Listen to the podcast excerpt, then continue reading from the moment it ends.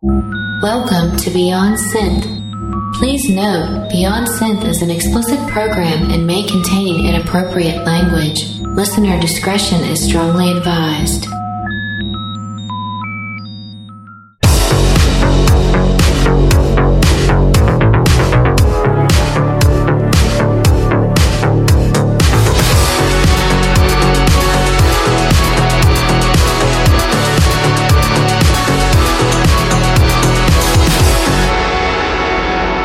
Hey there, welcome to the show. My name is Andy Last, and you are listening to Beyond Synth. This is episode 68, and my guest today is Makeup and Vanity Set. This is a big one, and in fact, we talked for so long that it's going to be a two part episode. I was very concerned as to how I was even going to edit this show down because we talked for like three and a half hours or something. And that was without uh, musical interruption. That was just talking. And I'm like, oh shit. Like, as we were talking, I started to get more and more concerned because we were having a good talk and I didn't want to stop it. Uh, who cares? Anyways, the point is that Makeup and Vanity Set is the guest and it is going to be a two part extravaganza. But we are still going to listen to a bit of music before we get to the interview and we're going to do the regular stuff. So, as always, Beyond Synth is brought to you by downtojam.com. It's a free website that helps musicians around the world connect based on musical compatibility. All right, so if you're a musician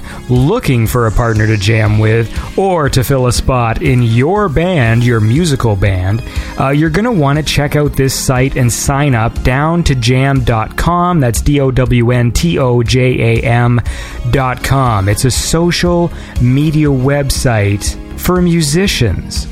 Beyond Synth is on every Thursday at 8 p.m. Eastern Standard Time on Power85.com. That's 24 hour a day streaming radio, awesome synthwave goodness. And Thursdays at 8 p.m. Eastern Standard Time is when we air Beyond Synth. And there is a uh, rebroadcast on Saturdays. You can follow Power 85 at Power 85 Radio on Twitter and also follow at Project Friday FM. That is the Twitter account for the show Project Friday, which is on Power 85s on Friday nights. Anyways, listen, let's listen to a song and then we'll get to some more business. Okay, so here's a track. It's by Gunship, and this is Tech Noir, the Carpenter Brut remix.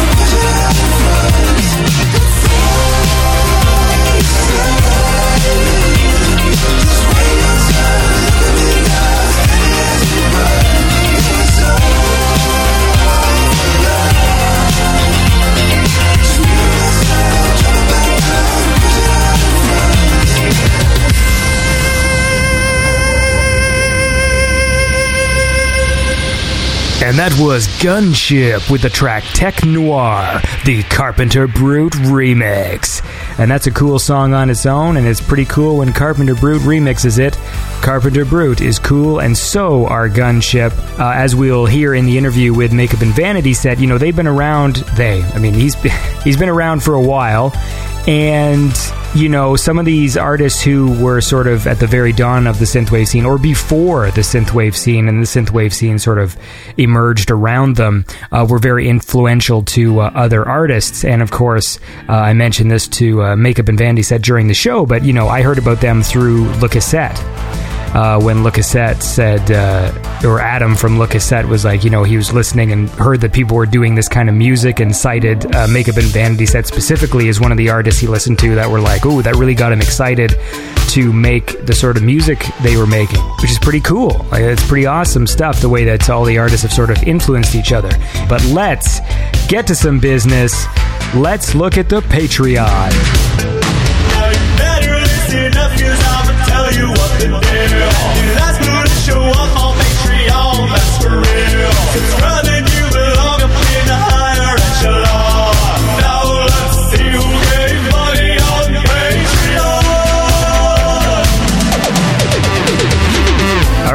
So we are going to check the Patreon. Um, as you know, Beyond Synth has a Patreon, which means that people who want to support Beyond Synth can give a monthly donation to the show.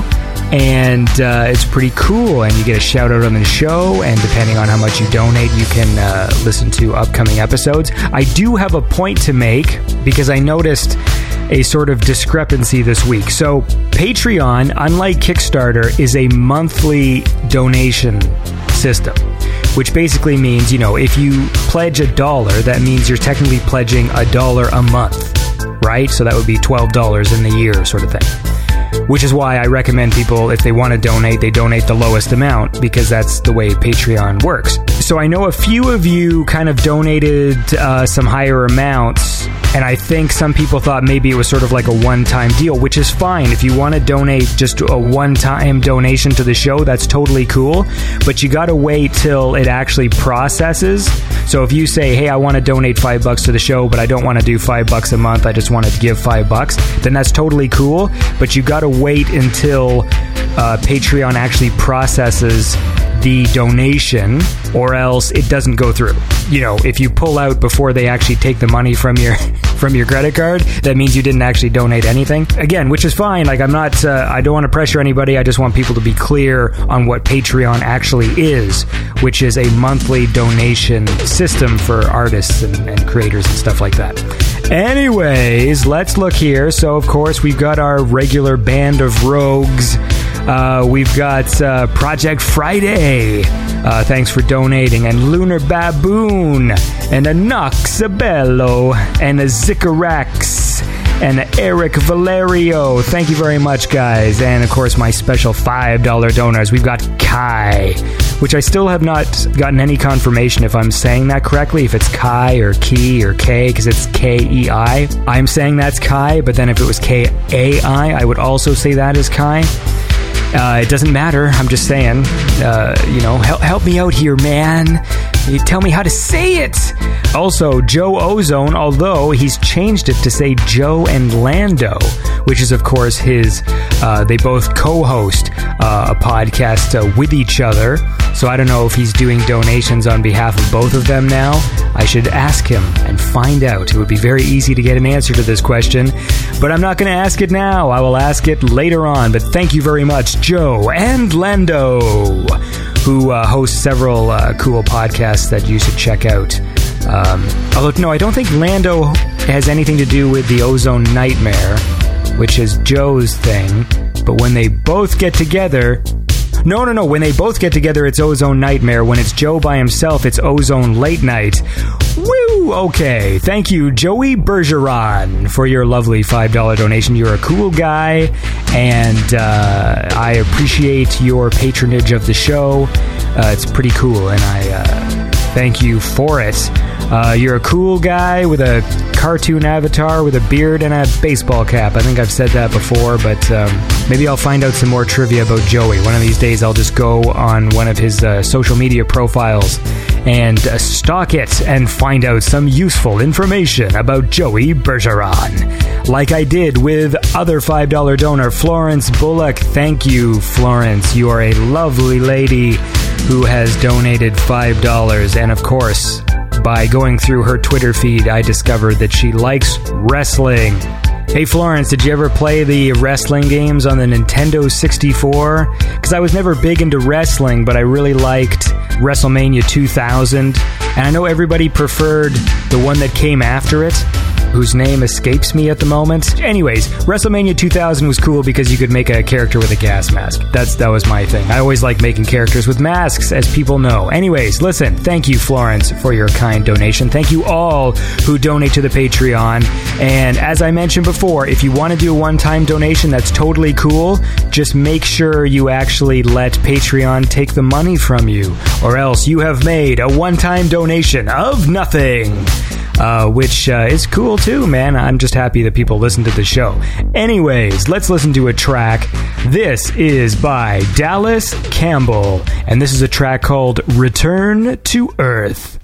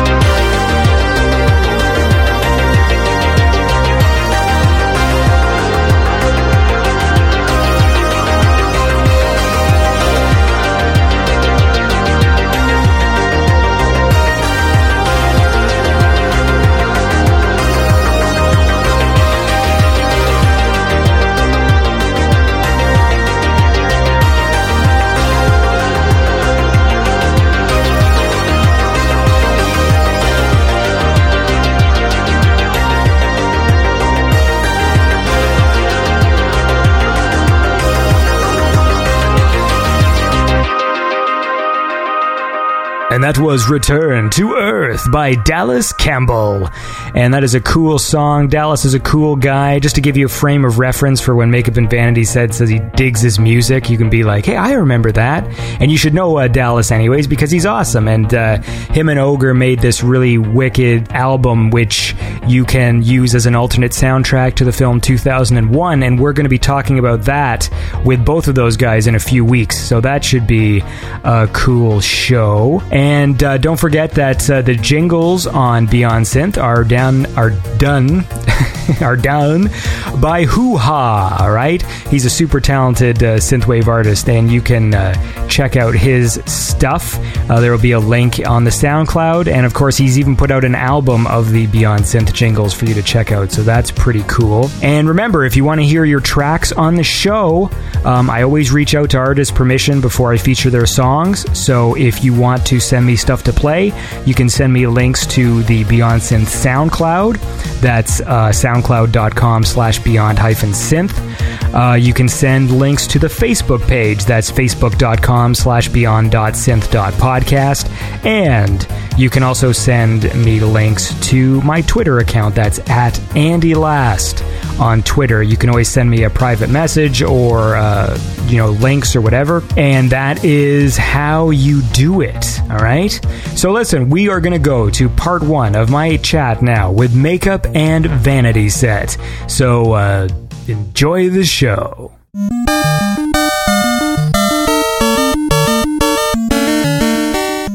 Right, and I am here with Makeup and Vanity sets. How do you say your last name? It's pronounced Pusti, All right. which is uh, Polish and confusing to a lot of people. Well, then I'm here with Matt Pusti from fucking Makeup and Vanity Set. And I say from Makeup and Vanity Set. You just are Makeup and Vanity Set. There's actually two of us most of the time. It's Is there? Uh, there is an uh, Christian Williams is uh, this kid that I met four or five years ago, and he plays drums with me. When we play shows, he plays drums. On record, he's never he played drums on Wilderness, and uh, I did a remix for a dude named Vogel, Rob Vogel, who's out in L.A. and uh, he helped me with that remix. So yeah, he's he's technically a part. He's a part of it. Where's he at? He's uh, I don't know where he is. I should text him.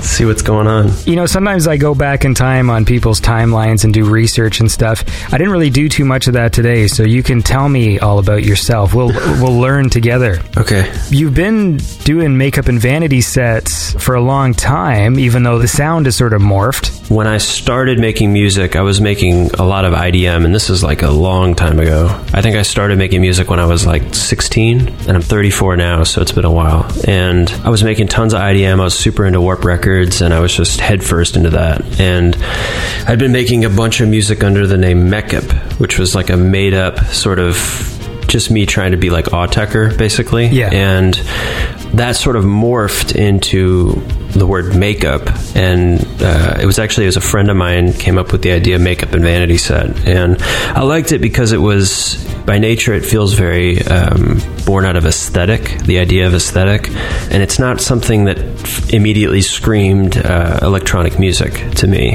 uh, and you got to think this is probably like 2004 when I started. So at that time, you could still go to like a record store in a mall. Yeah. and there'd be like compilation CDs with like 3D rendered like gears and crap on, the, on the cover. Like it was just a horrible time for. Uh, so it was sort of just it just seemed very uh, anti. It was just like very much against the grain, so to speak. So I think that's what really attracted me to it. But there's not really any deeper meaning than that. I think when I first heard of you was even though I know you've been doing this for like such a long time, but it was like I think when I did like the Le Cassette show because like he cited you as one of the inspirations, which is cool. Yeah, those dudes are awesome. So. 16 so then what were you uh, making the music on when you were 16 when you're 16 you're kind of like broke and you have no money and uh, i was i remember we had a pc it was like the gateway family pc i think is what we had. I think at the time it was like my main mo was like playing guitar in punk bands and people's garages because i grew up in cleveland ohio so it was like this pretty bleak kind of gray industrial city not a lot to do winter was super cold And so it was like that was just what you did. And somewhere along the road, I kind of discovered I stumbled into uh, Squarepusher and Autechre and Aphex Twin and all the Warp stuff because it started being distributed in the United States. And I remember that music just really struck a chord with me because I was like, this is different.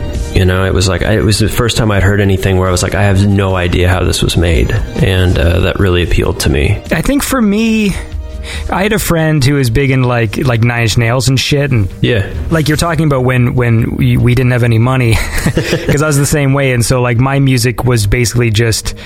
I would get music from my buddies who had music, and I'd make mixtapes with the stuff that they had and stuff like that. Yeah, So. I remember, I think I got introduced to Aphex Twin because there was um, like a Nine Inch Nails single that had like an Aphex Twin track yeah, I know. on it. I know what you're talking about. It was the um, That song is awesome, but I don't even Yeah. remember. I haven't heard it in like ten years, but it's that one that goes like, yeah, it was the um, yeah. I believe that was like the closer. I can't remember. It's been too long. I feel like the album had a black cover, but maybe that's Yeah, no, I know. What you, I know exactly what you're talking about. That's that's the remix that allegedly he didn't even listen to the source material. He just sort of handed it in, and they were like, "This sounds great," and they just put it on the record. Yeah, No, but I uh, I was playing guitar and I just had a computer and I remember um, at the time I was like super into some PC games like Quake. I was super into Quake, Mm-hmm. Mm-hmm. and then Quake Two came out and I was like, this is great. But Quake Two, speaking of Nine Nails, like oh, the Trent know, Reznor score, right? Trent Reznor did the first one, and then the second one was I don't remember who it was, but there was a kid at the very end who like got somehow got a track into the soundtrack. He didn't do the rest of it; he just did one song.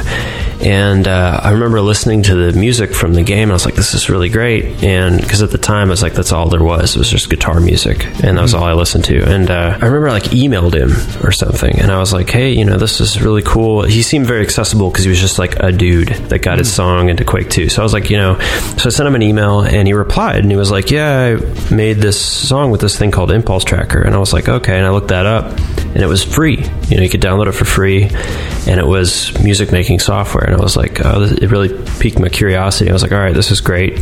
At the time, I didn't know anything about sort of the mod Amiga community that existed online. And this is still kind of early, like, you know, you're doing your searches on Alta Vista at this point, and it's and like uh, you know, so I was I was really kind of headfirst into that. I thought that was really cool, and I also thought that was really cool because you had all these different kind of pockets of mod communities where like people were posting their tracks, and I was really into. I was really active on a thing called Trax in Space, and um, there were a couple really awesome sort of online labels, but it was very DIY. It was very you know you, you just upload your stuff and people could download it, and you could actually go into the, to the files and sort of reverse engineer how people were doing things. And so, in a way, I think that really was a good sort of cornerstone for me getting into synthesis later. You know, it was like you're sort of getting into this heady kind of because that you know writing an impulse tracker was like a programming language almost. It was like you're going in and and a lot of that progressed into things like a little sound DJ and, and a lot of things that are used in APIC communities. And it's like you know, for me, I just really like to be able to go in and kind of tweak samples. And I think I was using like SoundForge or Cool Edit Pro at that point, and you'd go in and you'd sort of edit things and come up with different sounds, and then go in and try to learn how to sequence. And you know, it was a good kind of formative place to start, and it was cheap, and I could do it for free. So We're gonna sort of cover the whole evolution of the sound here. Okay. So let's talk about aesthetically speaking, which uh, is from 2003, I think. yeah, it was a long, a long time ago.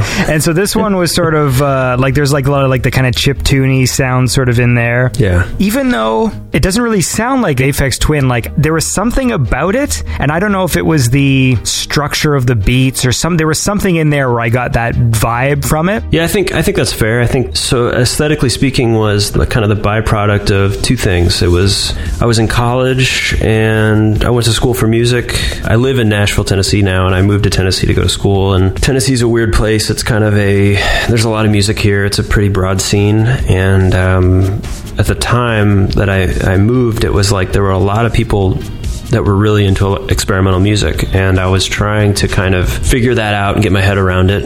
At the time there was a lot of space for me to kind of just explore different sounds and just learn different things. So it, it kind of became less about warp and just about trying to figure out um, what my voice was. I think it's easy when you're starting out. I get a lot of emails from kids now that are like, you know, how did you make this song? Or can you give me some advice? Or can you listen to my music and give me some pointers? And I, I try to respond to all that stuff, but I always try to tell people the same thing, which is, you know, the best possible thing you can do when you're starting is to kind of literally lock yourself in a room for like five years and just work.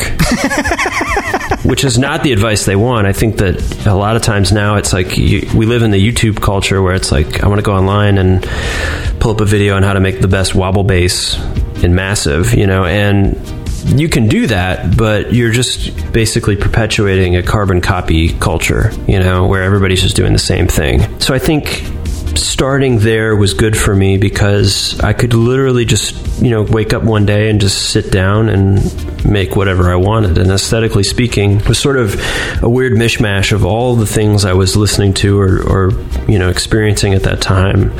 And the other thing that that was was uh, at the time I was friends with and later lived with a bunch of guys that formed a band called the Protomen. The Protomen are like an eight-bit. Uh, they're not eight-bit. They're like a Mega Man-based rock opera, and uh, they're nuts. And they, they have a huge following now. But at the time, they were just starting out and they were playing shows and. Um, one of the members asked me, you know, he said, Hey, we're going to play some shows. Our music's a little weird. We don't really know who to have open for us. You know, would you mind doing it? And I had been sending him some music that was maybe less IDM and more sort of akin to like, I don't, I want to say it was like 80s influenced. I would say maybe it was more akin to like Joy Division or something like that. He started pressuring me to play shows with him. That was kind of the beginning. You know, that kind of got the ball rolling. I was like, all right, I'm going to play this show. So it has to be a thing and I have to give it a name and I have to um, figure these songs out. And, and that was really the kind of beginning of what became uh, aesthetically speaking. I'm going to play my favorite uh, track off the album, but I like all the titles Yeah. of this album. So we got uh, Holiday in Rome on a yacht with some girls. Nothing can stop when you've got arm cannons. I think that's my favorite. And uh, then there's Designer Chairs and Sofas, which is my favorite track. So uh, we're going to listen to that. This is uh, Designer Chairs and Sofas by Makeup and Vanity Set. Thank you.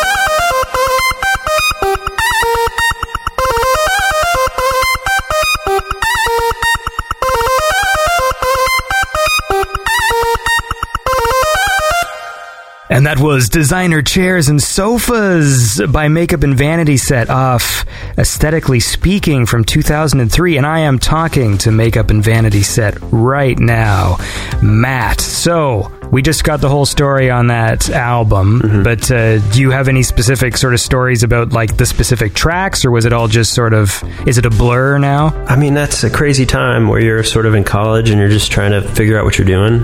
Drugs. Drugs. I think because at the time that I was writing all that music, it was sort of just before DFA hit pretty hard. You know, LCD Soundsystem had not really come out yet, but it was about to. It was a weird time. It was a real fertile time for dance music. I remember my freshman year of college, Kid A came out and Discovery came out. I love Kid A. Kid A's a great record, but it was a weird record. Oh, yeah. I remember I remember being in a dorm room with a bunch of other kids. We were like working on music and stuff, and we all kind of stopped because uh, Radiohead was on Saturday Night Live and they performed Idioteque from Kid A. I remember watching that and just thinking like I've witnessed something here. You know, like this is something that's totally new. For me, I used to uh, like I don't smoke anymore, uh, but that was at probably like the height time of when I still did, and so there was something very mesmerizing about that album. Like Yeah. being stoned and listening to Kid A was like a whoa, like is a Yeah. an experience. But I know I know it was very divisive, right? Because I had lots of friends who liked uh, Radiohead, Yeah. and so obviously that was a, a turning point for the band where it was just like there's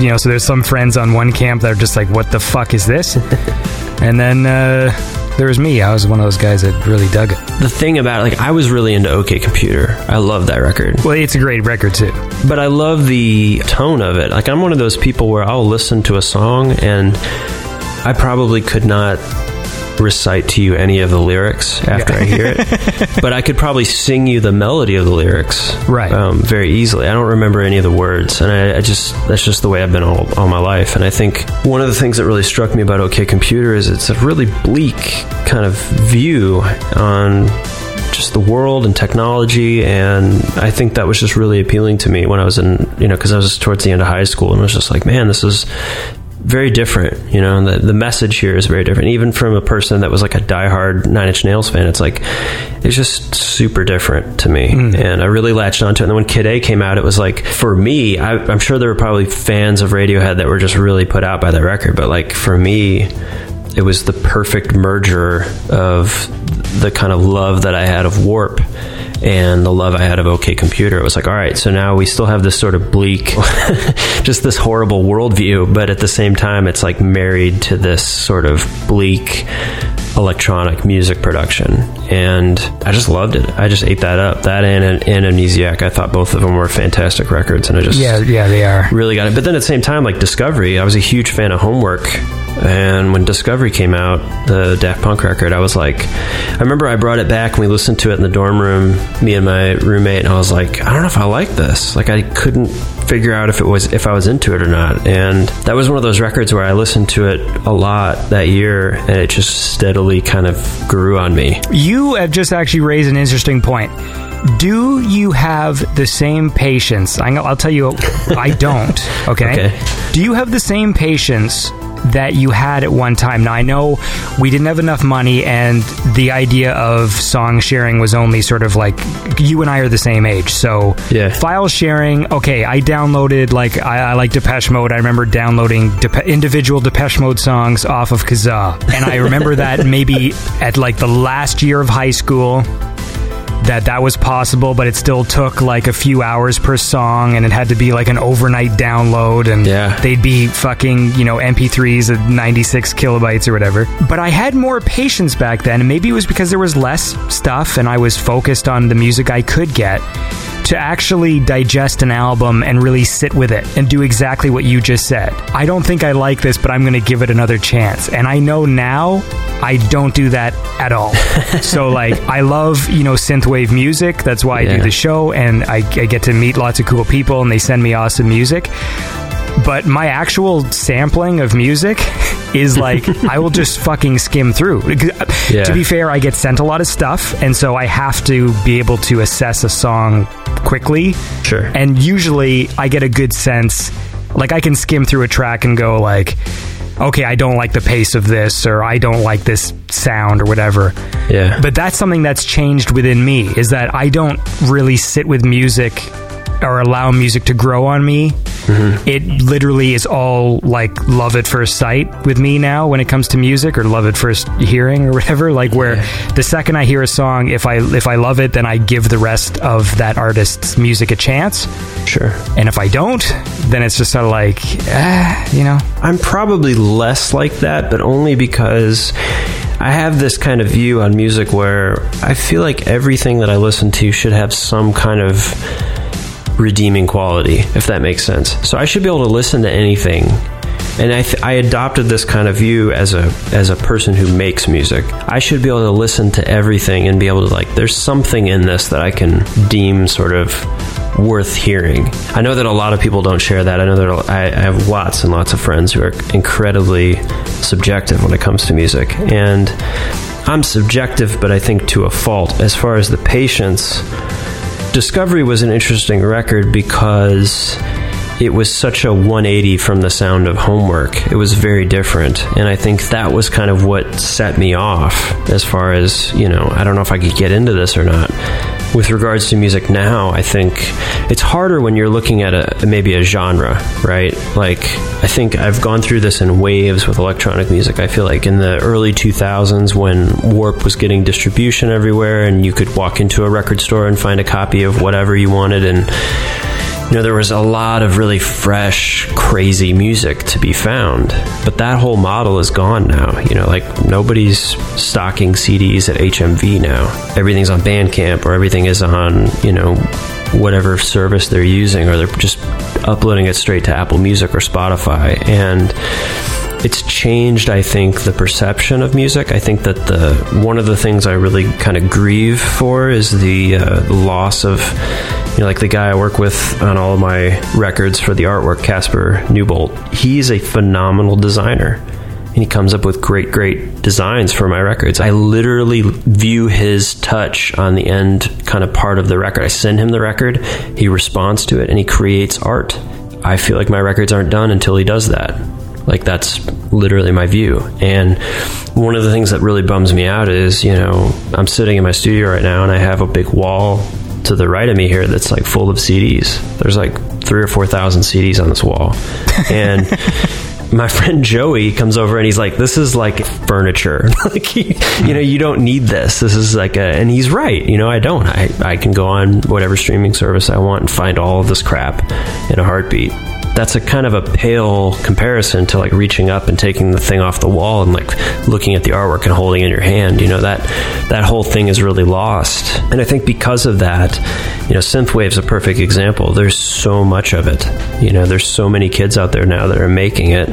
I feel like I kind of stumbled into synthwave. I don't think I really started, you know, making I don't I don't think I would listen to something like aesthetically speaking and be like this meets all the tenets of synthwave music. Well, I would say it, it doesn't, but it, you definitely like the sound sort of turned into it, and then you were one of the people at the beginning of the like wh- when the term synthwave was invented, you were making it, Yeah. essentially. You know what I mean? Whereas, yeah, I think that it's a term I've always felt a little bit kind of I don't know if I'm at odds with it, but it's just I never felt super comfortable in it. it's broad. Yeah, I get a lot of emails from kids that are like, "Why aren't you bigger?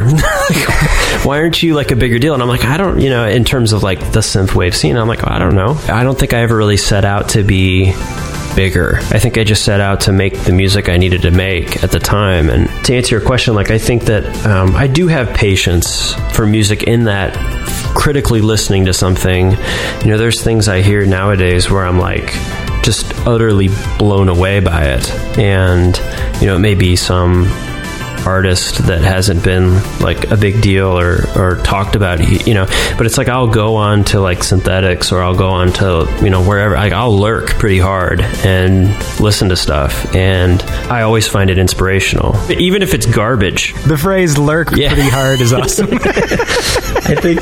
Well, no, but it's true though. Like I, you know, I've had arguments with people that are like, "Well, if music is shit, it's shit. You shouldn't listen to it." And I'm like, "Well, I, I disagree. Like, I think even if something's bad, it's still is kind of a good example of like, well, you know, clearly I don't want to do that, but then at the same time, like it just make it pushes me harder, you know, to make different things or new things or whatever. So I, I'm patient in that I will critically listen to just about anything and be like, yeah, I like this or no, I don't. You know, I don't get super crazy about it, but I also try to give everything its fair shake. You know, I get a lot of music sent to me from kids that are like, what do you think about this? And I'll listen to it and I'll, I'll send them notes. Like, I don't care. Because I think at, at one point I was there mm-hmm. and I don't think I really had the gall to like email somebody and be like, hey, dude, what do you think about this? You know, like, What about that kid from Quake? exactly. well, exactly. That's like the probably the one instance that I ever did that, and you know, and there, that's that's a good example because it like you know he put me on Impulse Tracker, and the rest is history. So I always I always try to pay attention to kids and listen to their stuff and send them notes and just be like, hey, you know, I like this. This is good, or like you could do this a little differently, or you know, just try to push them and provoke them into like doing something or looking at something a little differently. I feel like, from my point of view, I feel like I have to remain like unbiased. So a lot of the times when people send me stuff, I just go like, obviously they're sending it to me because they want me to play it. Yeah. Uh, so a lot of times I just won't really say anything. You know, like I'll just be like, yeah, I'll listen. Like that's all I say now. Yeah. like a standard thing I write, like thanks for the link. I'll check it out. Yeah. And then if I like it, I'll end up playing it on the show because I don't. I've had weird interactions with people when I was honest Yeah. And I've decided not to do that anymore. So either I'm positive and I just, you know, like that if you got nothing good to say kind of thing. Like if I've Yeah. got good things to say, I'm very happy to tell people that their music's good or that I see potential in it. And if it's not, I'm just kind of like, yeah, thanks for sending me stuff. See, I was I was sending you sort of like a packet of music, and I was thinking, man, you have like a sweet deal. People just send you music all the time, and you get to listen to it. It's music you like, and you don't really you don't have to pay for it. everybody just everybody just sends you stuff. Yeah, I mean, that's a, a definite perk. I'm not going to lie. Sure, sure. No, I think what's cool about your show is there's not a lot of people doing this, and I think that it's pretty rad that you're taking time to sort of shine a light on stuff and say, "Hey, I like this. This is cool. Pay attention to this." You know? I think it, it helps. Like the, only way that I'm going to maintain passion for having a conversation with somebody is if I like what they're doing. I actually can't fake it, and I can't do that in real life. Like I'm a shitty person to be around if you take me to something that sucks. like if if I'm uh, like invited to a wedding I don't want to go to or whatever, like I can't pretend. like I won't be like a sourpuss, but I'm also just kind of like, ah, this sucks. Like you know, you know, we all know we don't. And and then I start being like the voice of the people who don't want to be there. Yeah. I just gravitate towards the people who also clearly don't want to be a part of this event, and then just make sarcastic jokes until we. So I still try and have a good time with those people. Does this happen often to you? Well, I got a kid, right? So now I got to go to like, uh, you know, like stupid performances and things. That's true. Yeah. I mean, it's great when your kid's doing the performance. Yeah. But then if you have to sit there and watch like fucking, you know, like a hundred other kindergarten students sing some shitty song, it's like, you know, You should do a podcast where you uh, invite your child's peers and then you critique their work. yeah. well, I don't like it's like, although that stuff does make me laugh, but uh, I'm But not. that would be horrible. Yeah, I'm not. An hour of crying. Anyways, listen, we got to listen to some songs. Usually I try and give nice little seven minute breaks between tracks. Okay. But I'm finding this conversation really engaging and I've been missing my marks. Okay. So, so we're going to listen to another track here. And this was a single. It was called uh, Roman numeral MCML XXXII or 1982. Yeah. Do you like to say 1982 or do you like to say all those letters? I'm cool both ways. I like that you did all the letters. That's kind of impressive. So this is 1982 by Makeup and Vanity Set.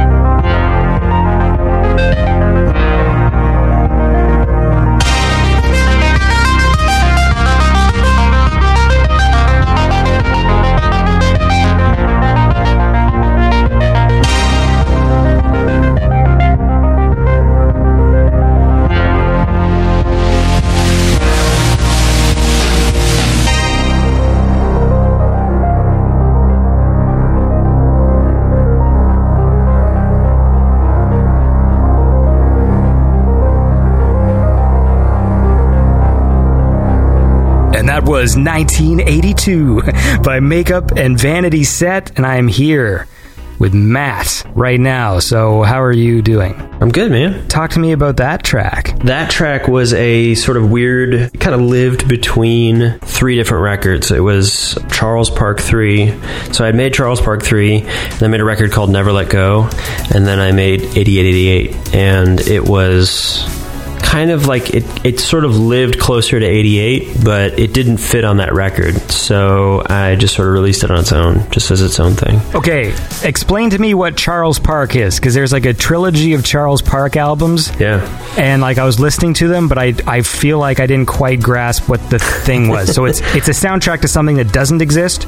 Correct. Because I was worried that it was like a short film that I was supposed to see, and Yeah, so post aesthetically speaking, I finished school and I moved to Nashville proper. I was living in the city and working. why Nashville? I'm not great on my geography of the state. So you were in Ohio. Yeah, I was in Ohio. I went to Nashville for school. Well, I went to just outside Nashville for school, and then I moved into the city when I finished, and didn't feel like leaving. Um, and I had a lot of friends that were there, and the Protomen were kind of doing their thing, and so we all got a house in Nashville. We had lived in this big, crazy house that we called ThunderCon. That was the name of it. We all just worked on music. They were kind of writing their first record, or I think their first record had come out. They were working on second record.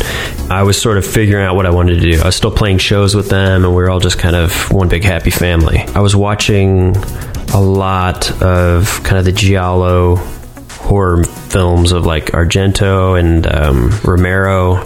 Got really into things like Goblin, just that whole kind of scene. And so I was starting to kind of write music that felt more akin to like horror films of that era. And things like Suspiria, and uh, there's a film called Demons, and uh, there's just a ton of things. Dawn of the Dead, the original Dawn of the Dead, was a big touchstone for that stuff. This is kind of way before the whole zombie thing took hold, but it was like, I don't think I was really attracted to the zombies as much as I was attracted to the tone of it. I think the thing that I really loved was if you watch a movie like Halloween, I think there's a lot of people that are really into the slasher element of Halloween. I love the dark street, right? There's a shot towards I think it's like middle middle of the film, maybe towards the end, where Carpenter's got the camera in the street and there's kind of leaves blowing and you see from a distance like Michael Myers is just kind of chilling in like a he's like in a hedge or something. and um but I love the idea of like the kind of stillness of that. I firmly believe like if you didn't have a film like Halloween, you wouldn't have a film like Terminator, the unstoppable force. And you know, for a long time, Halloween was like the biggest independent film ever made, and it was obviously John Carpenter had an extremely distinct sound that he uh, employed in his films, and that was really kind of instrumental to me. I was really into that, and so I was really aiming less for like people stabbing people and more for um, just that idea of like something lurking around the corner, creeping on you, Hardcore lurking. hardcore lurking around the corner. I like the the description of Charles Park, which is recorded with synthesizers and tape decks on computers and cassette tapes at night. I don't know why that makes me laugh whenever. That's I, extremely accurate, though. That's the that's the thing. Like that's that is not a lie. So Charles Park was formative for me in that it was the very beginning of synthesizers for me. So like aesthetically speaking, was primarily made. I think I had one synth at that time. I had a Nord Lead 2X, which was a really awesome synth that I wish I still had. I sold it a few years ago, but like I wasn't really gunning for anything specific. It was like, oh, this is a cool synth. I'll just use this. When I wrote Charles Park, that was the first time I ever had a Moog. I had a Moog Prodigy. You know, I really started digging deep into kind of older drum machines, things like LinnDrum, just trying to kind of get that certain feel. So the whole kind of crux of that album was a building block for things later on down the road. so, like, whenever you feel like this need to create horror music, it becomes a like a Charles Park album. Probably. I think at the time it was, you know, I made the first one and then I decided to just go back to it and made a second one. The second one was really influenced by, there was a record called The Dead Sea by uh, a guy called Xela, uh, X E L A. And he had a record that was essentially, it's a really weird, dark, atmospheric record, but it was, you know, the cover art is essentially like these undead people coming out of the water and there's like a, a vessel, like a ship or something. So it's sort of imagine like a bunch of zombies coming out of the water and attacking a boat that's like sailing across the ocean to the like New Americas or something. It was something like that, and you know, I thought that was a really interesting idea. The second record was definitely more sort of zombie intensive. And the third record was the first record I made that was sort of based off of actual life experience. My wife and I bought a house and moved, and we were kind of had been living in the house for a few months, and we were. Um, it's kind of a long story, but we were in a pretty rough, pretty terrible car accident, and I had this real sense, uh, without sounding like cliche about it, but I had this sense the guy who sort of ran us off the road left. He didn't stay. And uh, I had this real kind of emotional reaction to that, you know, because my wife was like deeply traumatized by it. And I just had this real sense of like vigilantism wash over me, you know, not real true. Like I wasn't really going to go out and do anything crazy, but I felt like I was like, man, I feel really helpless. And Charles Park 3 was sort of completely born out of that. It was like, I'm going to make another one of these records. And I kind of envisioned it to be the last one. It felt like making a trilogy would be a cool thing to do. I think if you listen to all three records, Charles Park 3 is definitely the darkest. And there's a lot of car sounds on it. I think it's definitely like, it just really had that sense of kind of a dark atmosphere. Yeah, yeah, yeah. You needed to exercise some demons. I think so. I think that's really true. And also, Charles Park 3 was the first record I made that had an extensive use of Foley. Up until that point, I had not made records that had a lot of like interstitial sound, which has since kind of become a thing that I do Yeah. on a lot of records. Well, let's listen to a track. So, this was one that I thought was really cool. This is from Charles Park 3, and this was a track called Search the Night.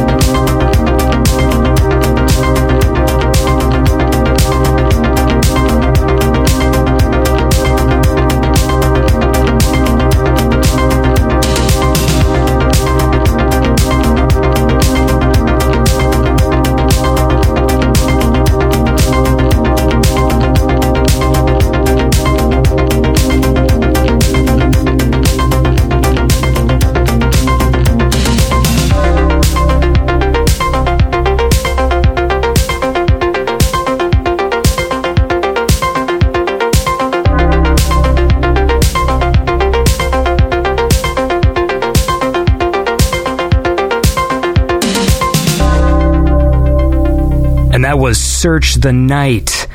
by Makeup and Vanity Set off Charles Park 3.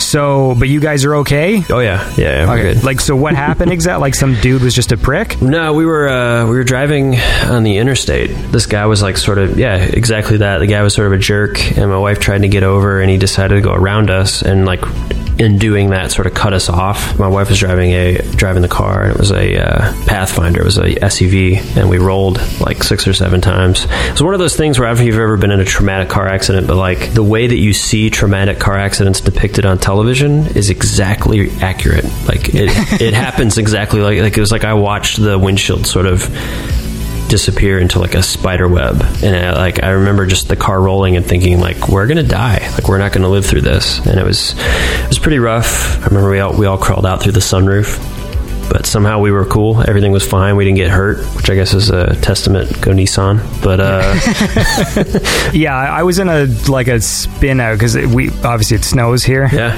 and uh, we get uh, black ice. Nice, which yeah. is when the road looks fine, but it's actually completely slick. Yeah. and I remember I don't know, I think it was like late high school, and a buddy was just driving in a van, and it was like packed. I think there's like six of us in there, and then just did the turn. And you go just slightly too fast and turn on black ice, and all of a sudden it was just this weird, like, uh oh, like, and he said that out loud, like, whoa, and then all of a sudden we just spun and just spun. We didn't flip, Yeah. but we like spun in circles and then flew into the ditch. And it's it was strange, but it sort of played more like slow motion. Like it was just sort of what is Yeah. this? And we're lucky because you know sometimes those sorts of accidents are like you spin and you're fine, but then a car comes around the corner, Hits you, and then yeah. you. So we were lucky that we just flew into some snow. It's weird how stuff like that is always like a slow because ours was like that too. It was very slow motion. It was like, okay, this is happening. You know, it was like I remember that feeling of like the wheels were definitely not on the ground in a in a way that was safe, and it was like, all right, you know, we're gonna this thing's gonna happen, and uh, yeah, it was definitely it was a bit scary. But I, I know all about black ice. Growing up in Ohio, it was like you're in Toronto proper. Yes, yeah, yeah. Okay, yeah. So actually, the the snow isn't as bad here because the city is protected by a dome of pollution. like all sort of major cities. So, like, I come from a small town that's a few hours away from the city, and so basically, you drive out of Toronto, and for like an hour out of the city, all of a sudden, just fucking snow banks and everything. Yeah, it's crazy. Weather's crazy, man. I guess talking about soundtracks, I mean, these Charles Park ones were for things that that you know weren't real. Yeah. But then uh, you've done so many scores for some short films, and I did I did my homework and I watched all the ones you sent me. Cool. and uh, it was really cool actually because I didn't know you scored Manifold. Yeah. directed by uh, Pilotpriest or Anthony Scott Burns, as he's called, and I never even knew that it was you that scored it. I just assumed it was him that scored it. Yeah, well, I mean, he reached out to me, and at the time he reached out to me, I had seen, I'd been familiar with his stuff. I was familiar with his record, and I was familiar with some of the MTV kind of bumper promos that he had made. I had the same thought. I was like, why do you need me? Like, you're very good at making music, and we had a long chat one day on Skype. You know, it was an awesome conversation. It was just like I think we talked for like three hours or something. It was just like about film, you know, because he's like encyclopedic in his brain Yes. about film and I you know I wanted to go to film school originally so I'm a huge film person and we just had a super long chat uh, and it was really clear that we were on a similar wavelength about it and I felt comfortable working on it with him I was really humbled that he wanted me to do it because like I said like original motion picture soundtrack is it's almost like you listen to that record and you're like this guy made a deal with the devil. Like It is really good. it's just sort of like riff after riff after like that thing is just an endless string of motifs and they're all amazing. And you're like wow. And the fact that that could have been divided yeah. over like three or four, like the fa- he's got thirty fucking songs, and they're like all good. they're all good yeah. And yeah, but i think the thing that was also daunting about that was i had scored one film before i did a manifold and the two experiences were very different. Every experience that I have with a director is different, but with Anthony, what was unique about it was he because he's a musician, he's very musically like he speaks a musical language, which I think is almost always the the main barrier when you're dealing with working with a director. And so he could kind of look at his film and say, okay, so like right here, I want that bass sound from the thing. Right.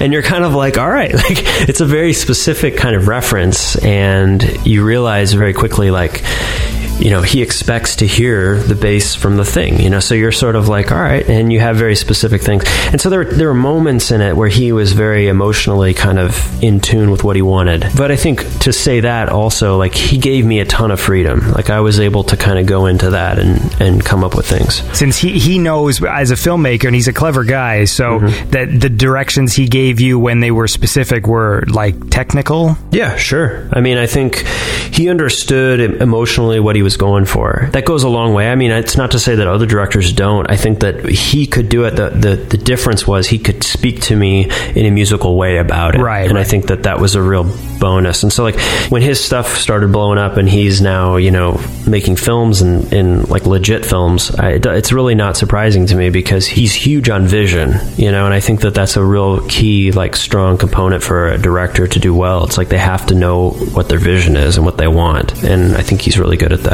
Yeah, yeah. Well, well, it comes across. I mean, like it's a really good short, and like actually all the stuff he's made is is really cool.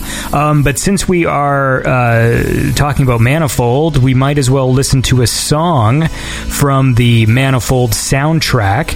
So here is "Closed Loop" by Makeup and Vanity Set.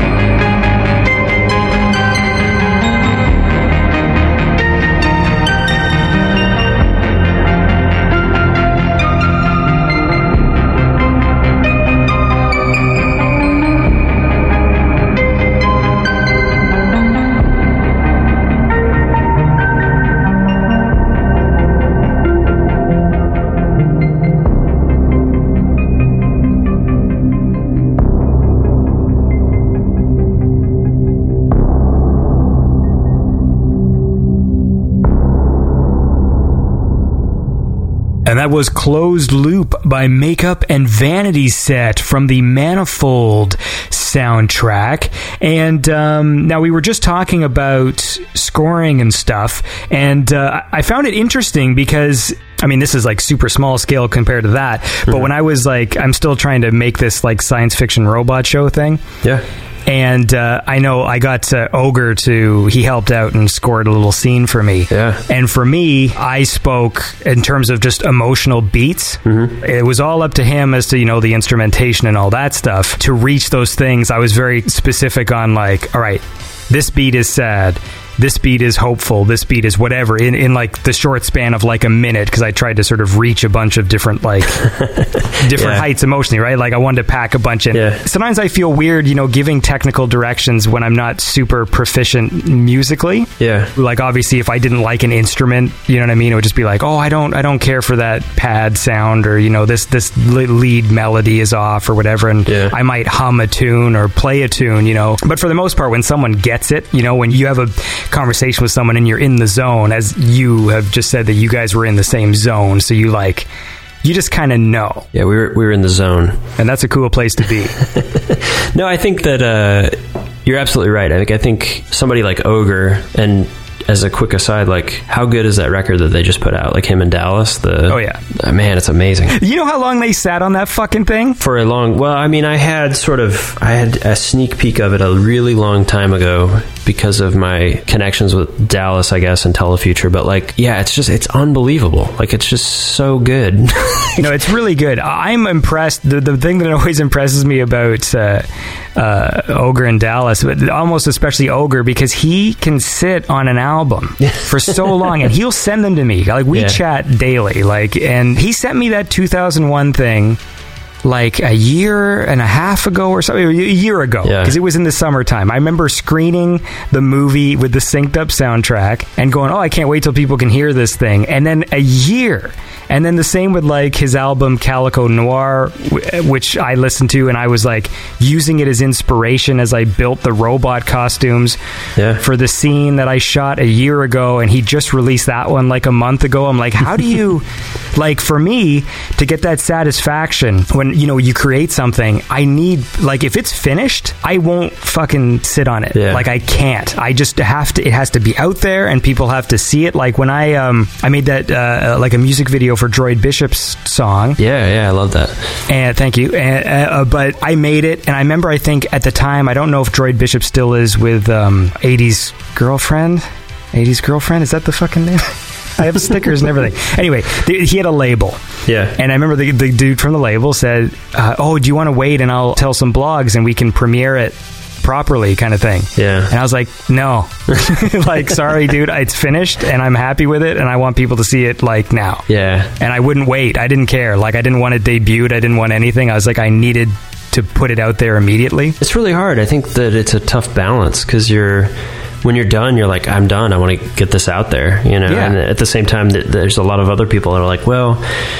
And I think that's what's really helpful. I have a lot of people now who are sort of pushing me, going, you should get like a manager or something because I have a lot of projects that are sort of going, and I'm the least PR minded person ever Right. when it comes to my own stuff. And so I think you need a person that will act as a buffer that will help you. And I think Steve has done that to a large extent, has kind of kept that weight off of me. And the same can be said of Michael Eads with YK Records. Like, you know, they've both helped me tremendously. Like I think the two closest confidants I have musically are not musicians, you know. I send stuff to them and I can trust their in, their impulse and their insight because they're not going to bullshit me and neither one of them are musicians. Uh, they're creative people, but they're just, you know, they're going to send me notes and tell me if something really sucks and I respect that and I need that. And I think that there's something to be said for waiting But a year is a fucking long. a year is a really long time, but but Ogre and Dallas both know what they're doing. You know, like I think, um, and they're both busy guys. You know, like I just can't. I love Dallas Campbell. I think that that dude is phenomenal. He's one of my favorite producers. He's a cool guy. Really cool guy, and you know he and I will email every once in a while. And I think uh, you know I love I love his Instagram where he posts little like clips of him just like doing whatever. Weekend knobs. Yeah, it's great because it's just like that's what it is. You know, you're just sort of screwing around and seeing what happens. And you know, that last uh, record he put out, City One, that thing's phenomenal. Like, Mm-hmm. Yeah. I can feel what they're kind of looking at there too. Like, because you know, I had a ton ton of projects in the kind of irons in the fire, and they all sort of landed at the same time. So I ended up having Wave Hymnal came out with Data Airlines, and then um, turned right around had Hit TV, and then turned right around and had Brigador. I was like, and it wasn't really planned that they would all come out like that. It was just sort of, hey, all this stuff is coming out in a row like this, and Yeah, it's, yeah. and, and all in every case, like those projects, you know, I think Wave Hymnal I had probably the more control over because it was an actual release, but they just happened to land that way. So Well, talk to me about 8888, which was a short film that you scored. Mm-hmm. Now, this was just a, uh, it was a film about a girl who uh, drinks water out of a jar and straps herself to a bed. Is that accurate? that's the best synopsis I've ever heard of that film. It's good because no, it's a weird film because you watch it or you send it to people and they're like, "Man, I feel like everybody that watched it would be like, felt like she was really going to do something terrible to herself, like she was going to kill herself or something horrible." And like no one really saw the sort of light through the window kind of I don't think anybody was really expecting that. You know what I into it. thought? Yeah. Werewolf. But then the thing that was holding it back was like, but then they're going to have to do werewolf effects. Yeah, that's So true. they're not going to do that. So, but mind you, that director dude, Yeah. I mean, they're clever. Like it looks good. Like the Yeah. effects that are there are well done, and it was a it was a good little short, man. It's creepy. Yeah. Now the film was about 14 minutes long, Yeah. and your album is 40 minutes. Yeah. So what's uh, what's with the discrepancy here? Was that like stuff that was inspired by it? Was it music that didn't make the cut? So 88 and a lot of a lot of the stuff that I released that's tied to a film works this way. Um, Joey, the director, Joey Ciccoline, and Sean Wilson. Uh, Sean Wilson was a writer, co-writer, and producer. They approached me. They're local in Nashville, and they said we really like to license a song from uh, Never Let Go for the end credits. And I said okay, that's cool. And we started talking about it. And Joey was like, we kind of hit it off, and we had a lot in common. And we talked about film. And Joey was like, would you what would you think about he? I always kid him about this because he said, you know, how would you feel about doing some light scoring? And I was like, okay. So I I had never scored anything at that point, and um, just seemed like a cool obstacle. And he kind of sent it to me, and he had temped the entire film with the music from Drive, the kind of ethereal music that Cliff Martinez did. So I just sent him a score that was essentially like a ticker tape. It was like not ticker tape, but like a, a complete duplicate of that. And he's like, no, no, no, I don't want this. He's like, I want it to be darker. Go darker. So I just kept doing these passes and I kept watching this film over and over and over again. And um, each pass got darker. By the end, I was sort of like, I had watched this movie like a million times. And I, and I had been making the music darker and darker for Joey. And so we finally landed to where he was happy and I was happy. And we had a good, great working relationship. It was awesome. My wife and I, like, towards the end of the process, he decided that uh, a new dawn that was the track from Never Let Go that he was going to use. He said, um, "I don't think this is going to work. You know, see if there's something you want to write for the end credits." So my wife and I went to the um, the mountains. Just kind of were like getting away for, for a weekend. And I remember I woke up one morning, it was super early, and I kind of went downstairs and I laid on the couch and I had my laptop and um, I just wrote what would end up becoming a glowing light. I kind of finished it. I, it didn't take long to make the track. I mean, it was super quick. I sent it to him kind of a week after that when I'd kind of listened to it and sat with it and felt like this was, you know, this was okay. And um, he was like, this is it. I remember he like emailed me back immediately and was like, "This is my song. You're not allowed to do anything with it. Like we're going to use this for the end credits."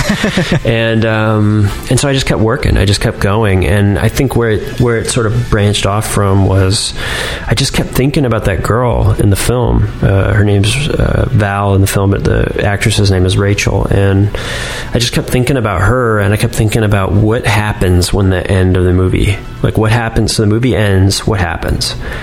And the way I envisioned it was I pictured her in like a Ripley type scenario where she ends up having to sort of defend the immediate. So it was like picture sort of the, the character of Ripley in the environment of like Evil Dead 2. Right. So like the context of the house, and she's like essentially defending herself and possibly others from aliens. And I just sort of envision this like heroic battle that she goes into. And it's funny because Joey and Sean wrote a feature length version of 88 that was nothing like what I had envisioned with the record. Mm-hmm. But the record just kind of fell out of me and it just sort of happened very sequentially. I, I, don't, I think I wrote the record in order that it was released in. And it just was a very, I hate the word organic, but it was a very organic thing that just sort of came together. You know, I think to date, it's still one of the more popular things that I've made. It just happened very quickly, and it was the result of literally watching that film a million times. Well, talk to me about the track Homecoming, Yeah, because that was like a vocal track, yeah. which So was that- uh, interesting. So actually, we're going to listen to it. okay. and then we'll uh, we'll talk about it. So uh, this is uh, Homecoming featuring Jasmine Cassett by Makeup and Vanity Set.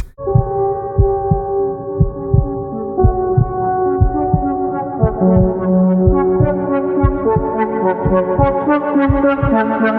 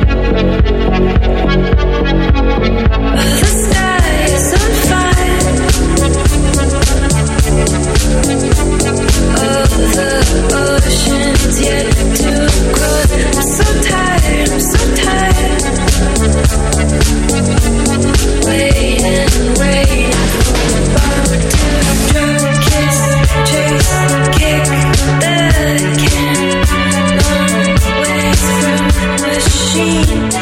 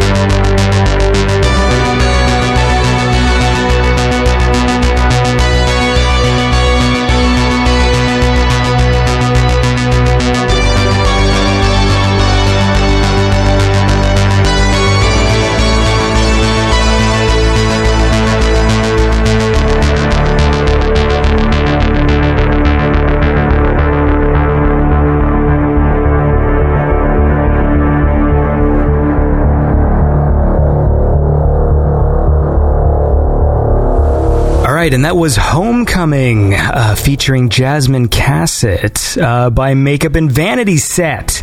And I am here with Makeup and Vanity Set right now. Matthew, or Matt, sorry, fuck. Talk to me about that track, because that was like a vocal one. So Jasmine is a friend. I've known her for a super long time. All like the whole core of people that I knew in Nashville, she was part of that. And um, I remember I went to Nashville and played a show.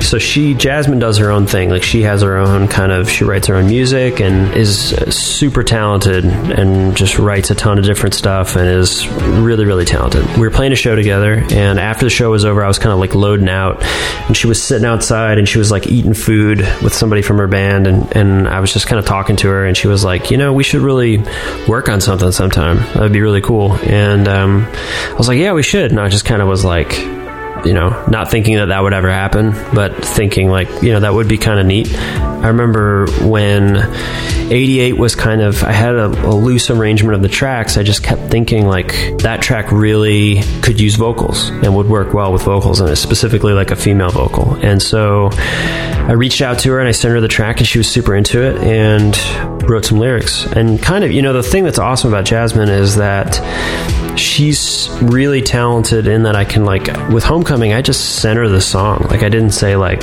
write the lyrics about this or that or whatever. She just kind of came up with that stuff. And every collaboration we've ever had has been that way. It's been very much like I think with Wilderness you know I sent her tracks with that one and I had a specific thought in mind for that but she still just wrote all the lyrics. Like I didn't say like you have to sing this or, or touch on these things so the track really came together through I think through her I think that the reason that that track came together so well was because of what she did. I mean, I don't think if you listen to that track on its own without the vocal, it's kind of you know, it's just kind of like eh. I think her her vocals really made that work. What is the final fire? The Final Fire is a sort of 8 bit, like an EP that I made. And to be honest, it was like I had, at the time, I was using a ton of hardware. So I wasn't really hard into software like I had been. And um, I wrote a bunch of tracks using an MPC 1000, which is a sampler. And I ended up mastering the whole record through the MPC, which is why it sounds so blown out and crazy. I had played a show with. Um, Anamanaguchi was doing their um, 8-bit. I can't think of the name of it. It was like 8-bit revival or 8-bit. I remember the exact exact name of the tour, but it was like them and Infinity Shred and Saberpulse and Henry Homesweet. So it was like a really amazing bill, and they came through Nashville, and I opened for that show. I think it was me, and I think Rainbow Dragon Eyes played with us, and it was like that show was the best. It was awesome, but um, I got to know those those guys pretty well, and I ended up remixing a track for Anamanaguchi, and it was like, you know, this was a long time ago, but they. Um, you know, it was like I was kind of in that world, and so I decided to just make a handful of tracks that just really fit that kind of hella sampled drums and like super sam- like I was taking 8-bit sort of Game Boy sounds and themes and sampling those, and then like just making it sound as gnarly as humanly possible. And the result was the Final Fire. And the the artwork for that is meant to be like a sister piece to. Uh, I did an 8-bit remix of the first Protomen record. Protomen have uh, their first record was called Act One, and I remixed that completely as like an 8-bit uh, Nintendo kind of feel. And the cover art for that was done by this uh, 8-bit artist named Jalonso, and he did the artwork for Final Fire. So they're sort of meant to kind of go hand in hand. Well, moving forward in time here, talk to me about 725 2148. How do you say this one? 725, 21, 48. 725 2148. Yeah. Well, I'm going to play my favorite track on this thing, Okay. which was uh, Quadra 4 or the Roman numeral IV. So let's listen to this track. This is uh, Quadra 4 by Makeup and Vanity Set.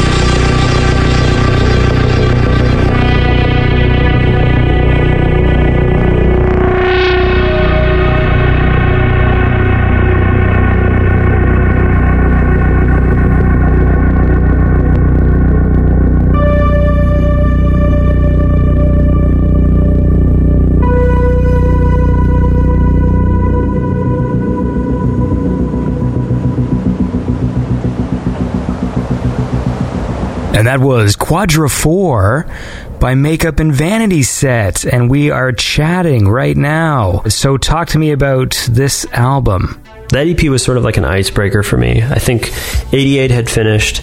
88 did so much better than I ever had expected. Like, I feel like people really responded to that record. And at that time, I mean, you were talking about sort of the formation of synthwave as a genre. I feel like that was when things started to really kind of come together. It just did really well. And that was the first record I did with Telefuture. That was when Steve kind of reached out to me and said he was part of a, a net label called Pause that was really successful and really amazing. And he said, you know, I'd really like to uh, start this label kind of with this more synth friendly music in mind. And he was really keen to do a trilogy for Charles Park. He wanted to do like a compendium. And at the time, I was really not into that idea. I don't, I don't really remember why. I just was like, nah, you know, and I was like, but I just finished this other record and I just sent it to him and it was 88. And he was like, this is great. We'll just release this. And so that was, that was really in a way sort of the beginning of me being, I think, firmly planted in that genre. I think it was the beginning of Telefuture and, you know, it was kind of a really fertile time. So it was like moving from that, like, what are you going to do now? And, um, there was a lot of crazy life stuff that was going on for me. I had, um, uh, somebody very close to me that was diagnosed with terminal cancer and uh, I was very shaken by that and just really kind of unsure of what was going on and how I was going to deal with that. And I just had in my mind this idea you know, when you deal with cancer, you're around people that have cancer. One of the things that's really tricky is just managing, you know, when you're in the room with them and you're sort of looking around and you see all of this machinery and equipment, all this stuff, and it's all there and it's all designed to save them. But you know that that person that you're there with is going to die. Like the it's terminal you know? So you're going through all these things and you're you're there to try to sort of prolong and extend life but you're looking at all this stuff and you're thinking like all of this stuff here is designed to save you but it won't Right. you know and for all the technology that we can create like it's not going to keep you here and i just started thinking about that a lot and i started having this um, feeling what if you could? Like, what if you could take the idea, the memory that you have of a person, and use that to sort of recreate them? So, in essence, it was the, the concept was if you had the ability, if you had a brother and a sister, and the sister was dying, and the brother took the memories that he had of the sister and all of the data that he had and all the information that he collected and he sort of implanted it into the brain of a essentially a functioning kind of clone mm-hmm. a recreation of it mechanical. What if you did that and what would it be like and how would it work and would it be very similar? Would it have the same traits would it be able to then kind of stand the test of time and, and live on?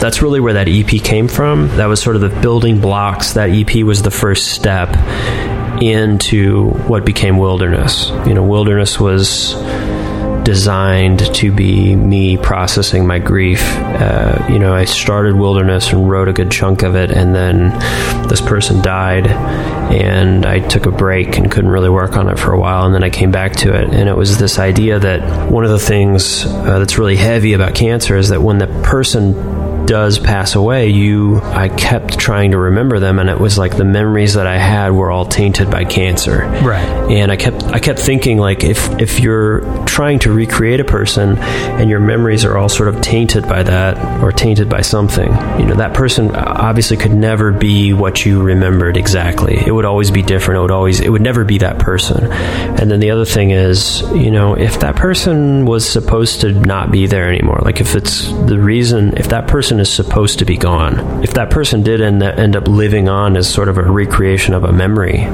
you know, would they re- resent it?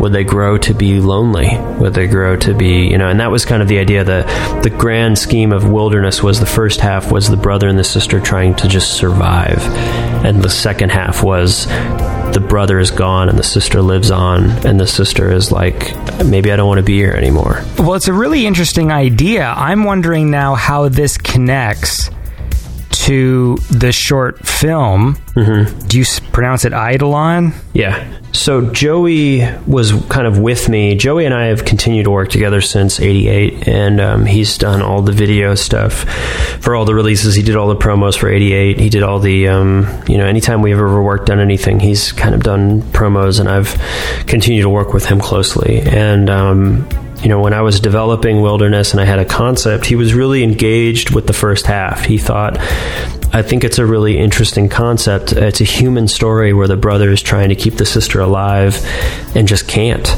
you know, and he thought it was actually a really interesting kind of device where you're sort of involved in a narrative where you're slowly starting to realize that the sister is just recreations. She's not the actual sister. And that was kind of, I think, the building blocks of Eidolon. And I had the concept of it, but I really, it was Joey and uh, Daniel Shepard, the writer, who sort of fleshed it out. And it was one of those things where the record was such a heavy thing for me to work on that I was really glad to let him take it. Like I wanted him to kind of take it and do his own thing with it. So it's it's tied to the record, but it's kind of the inverse of the relationship with 88 where he made a film and I reacted to it with a record. I made a record and he reacted to it with a film. That's cool. It was an interesting project. I mean, it was a lot of work making that record, and it was a lot of work for him making that film. But it's kind of weird. Like we made it, and we're kind of like, that's over. And then, and then like recently, he screened it. Uh, there was a, a shorts kind of a night where they screened a bunch of short films here locally, and he went to that. And I didn't go because I'm always like, I don't know, I'm just cagey about that stuff. And I was just sort of like, you know, I. I sent him a, a text the next day. And I was like, "How'd it go?" And he's like, "It was kind of interesting." He's like, just watching it again after so long in a group, like with a group of people in a room. Like he's like, "It's pretty good." Kind of- I'm sure you feel that. Like you make, a, you work with film, and it's like you make something, and you're sort of like, "I really hope this isn't shit." I get nervous. Like I'm bad at being in a public. Like if I make something, putting things online is great. You know Yeah. what I mean? It's easy, and uh, you know you still get a lot of feedback, but you don't have to you know watch people watching your thing. But it's tricky when what you're making is serious Yeah, because then it's hard to gauge. Like in, in with Eidolon, it's very much about this atmosphere. And I watched it, and I, I, I- when it was over, I was sort of like, "Do I understand this?" you know, it's one of those. Yeah, Whereas yeah. you know, eighty eight eighty eight. I understand it. Yeah. You know what I mean? It's just, okay, I get what's happening here. Yeah.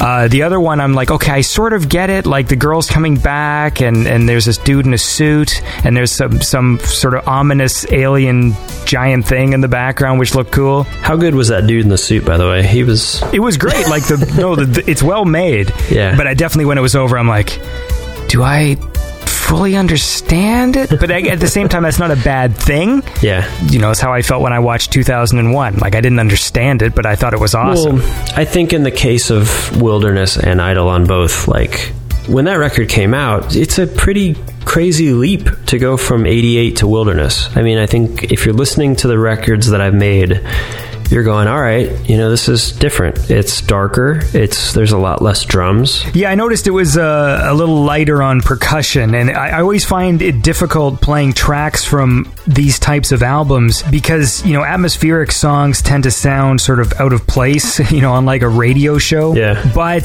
there are some more sort of upbeat tracks on uh, the album, including "Remember," uh, featuring some of your old uh, Protomen buddies. So let's uh, listen to that. This is "Remember" by Makeup and Vanity Set. I started.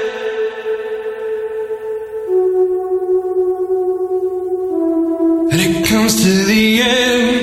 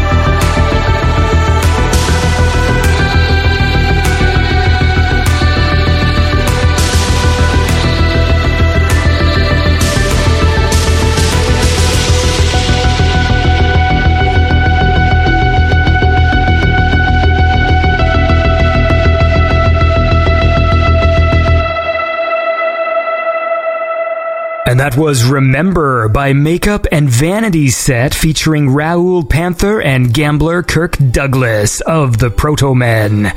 Uh, so you were talking before about what the reaction must have been like uh, for people who follow your music because the sudden change in tone from your last album. There's a really great. I love YouTube comments because YouTube comments are like lowest common denominator of humanity most of the time. But people are very, very honest on YouTube. So I think somebody posted the entire record on YouTube, and somebody was just like, you know, the first track. They were like, "Where's the drop? Like, where's the drums? Where do the drum? I don't understand. It builds and there's no drums.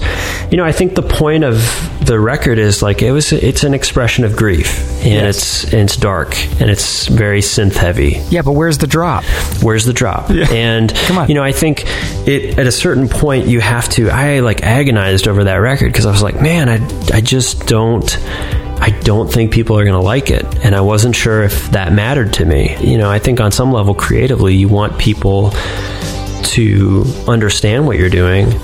But I think, you know, and I think that was something that Joey really wrestled with was like, okay, so we can't make something that makes no sense. You know, he needed closure. Like it had to have uh, a process to it, it had to have an, a linear kind of narrative arc to it. And Wilderness gets you just close enough to where you have enough pieces but it doesn't really give it away. And I mean, I still make a point to not talk about it in detail, the personal stuff, because it's not important to it. I think that the reality is it's a it's a record that was uh important to me to process the grief. And two things that are really interesting. Joey made a film that 100% perfectly nailed what I felt. When I watched it, there are things that he did in that film that are like a perfect analog for what happened to me in my life Right. and he had no knowledge of that. And the other thing was when I sent the tracks that would become Hand in Hand and Adolescence to Jasmine, the lyrics that she wrote in those songs are crushing because they are 100% accurate to the things that I felt. And I remember when she sent me the scratch vocals and I put them in the tracks the first time my wife was in the room and she just she cried. She was just like I can't believe this. Like it's exactly right, you know. Were they also like familiar with your friend? No. No, and that's the thing. Like when I sent the the thing to Jasmine, I just explained to her what it was. I, I gave her a loose explanation, but she didn't know these people personally. She just and that and that's Jasmine's gift. I mean, she just understood. I, I gave her the core emotion, and she just nailed it. And you know, we ended up using the track "Hand in Hand" at the end of Eidolon, and we actually just use it a cappella. So when it's when she comes in, it's just her dry, uh, you know, just doing her thing, and we kind of bring the, the track in underneath it, and I I thought it worked great. It's just a, another example of like when when you're just doing the thing that you're supposed to be doing, the things just fall in place. And a lot of the projects I've been lucky enough to work on have been that way. 88 was that way, Manifold was that way. You know, working on Wilderness and Eidolon was that way. It's just like it just these things just you just kind of go with your gut and you do the thing that feels right. And I wasn't sure if it was going to be the right record that people were going to be able to receive that. And I mean, even now, people listening to this that might be fans of Wilderness, like they might not even know this stuff. I don't know, but like it's like it was important for me to say that at that time. It was like the thing I had to do. But that is the most important thing because, you know, when I get sent lots of music or people send me things, it's like, oh, play this on the show and blah, blah, and you can feel it. The fact that there's a real emotion driving it is the most important thing Sure. because it's real. Yeah. You know, and that's I listen to a lot of stuff that's not real. Need to be clear, like if someone makes something because hey, this sounds cool, that's mm-hmm. also acceptable, right? Because if it sounds Sure. cool, it sounds cool. But sometimes you can feel that some stuff is hollow. It's like Oh, I heard this, so I wanted to make it too, and I did a tutorial online, and this is what I've come up with. Play my song. Yeah. And it's like, well, I don't feel like you care about this. Like, there's just, there's nothing here. There's no. Well, I think I think the goal has to be that you, and this is the thing. Going back to what I tell a lot of people when I get emails or whatever, and like you have to spend time to cultivate your voice and figure out what your voice is. Like, what are you trying to say? Like, what are you? And I think I got to a place after after Charles Park Three. It was like I couldn't make a record that was just a collection of like tracks where I was like, man, I made all these tracks and this feels like a record. You know, like it it just became a thing where I was like, I have to actually like have a an emotional tether that is to push me through this. And that was the real difference. And I think it's kind of interesting because I had a conversation with somebody recently and they were saying, you know, I think that your music comes from the sort of real, true kind of pathos of 80s soundtracks. You know, it's not necessarily the 80s pastiche so much as it's the emotional thing. You know, it's like when I was working on Wilderness, I kept thinking about things that you would hear in the 80s that were sort of darker, you know? Things like, I think my touchstones in the 80s are less sort of the flash, uh, flashiness kind of of those films and more things like, you know, Never Ending Story or Dark Crystal or like Legend is a good example of that. Like, I was talking about this the other day, even Teen Wolf is an example of that, right? So, like, when Teen Wolf starts and you're watching this movie and it's a ridiculous concept of a kid that turns into a wolf and plays basketball, right? And you, but you're thinking about the idea, but it's like when the film starts, it has this score that just hangs. It's like haunting to hear that. Like it has that little like motif where it's like these like synthesized drums and they're heavily like re- like tons of reverb and super gated and then you have this like little synth melody that's just real sporadic and i think they throw like a little bit of bass into it like every once in a while but it's like totally synth sort of i can't remember if it's like actually synth bass or synth slap bass or something but it's like all of it just feels very dx7 kind of fm synthesis and it feels uncertain and I think that's where I've always tried to come from. I want the music to feel uncertain. I want you to kind of get a vibe from it that's a little bit dark and a little bit off center. Not necessarily just I when I was making when I would make IDM music when I was younger, I would play it for people and somebody said to me once like all this music sounds like somebody pushed over the china hutch.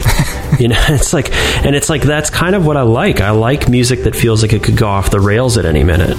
And mm-hmm. you know, when you listen to Wilderness, you know, if you listen to it as a whole, that's kind of the vibe of the record. It's like this whole thing feels like it's maybe going to like fall apart at any minute. And that was the goal. it's sort of that having the the theme run through your albums, which makes it difficult for me to pick individual tracks. Because I mean, I try, but as I listen, I'm like, it is one unit. Yeah. You know, a lot of these things, and uh, when people just have a collection of track albums, it's a lot easier for me to just be like, "Yep, this is the track I like," and this one, this one. You know, like I like to pick and choose, like I'm pulling berries off a a bushel or something. A stupid metaphor, but. Uh, I will not do that again.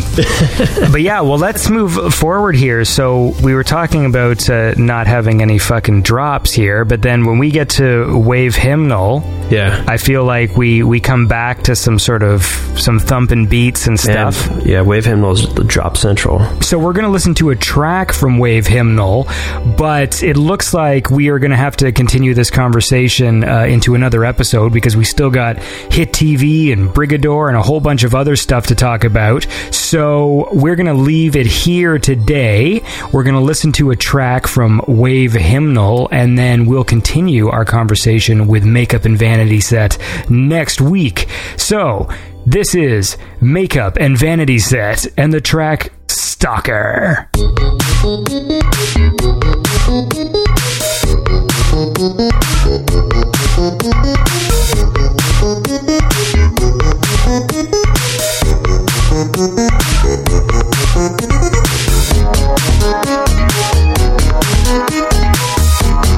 Thank Thank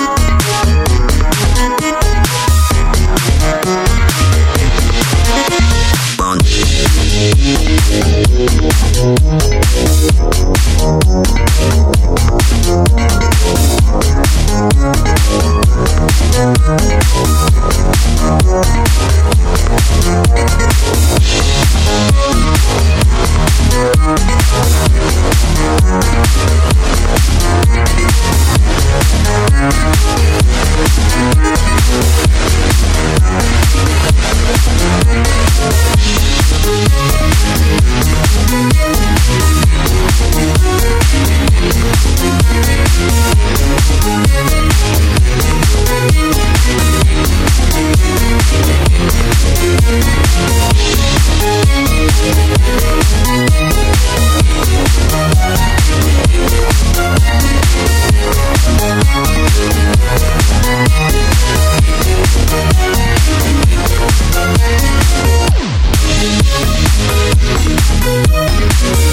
back.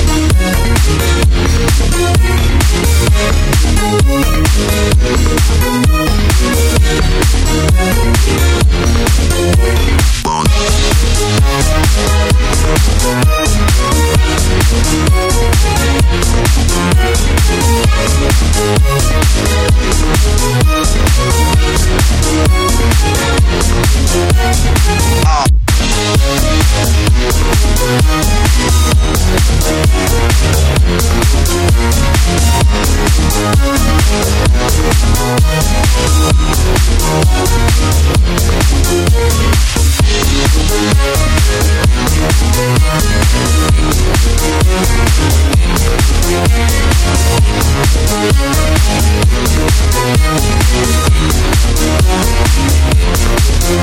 right back. We'll be right back.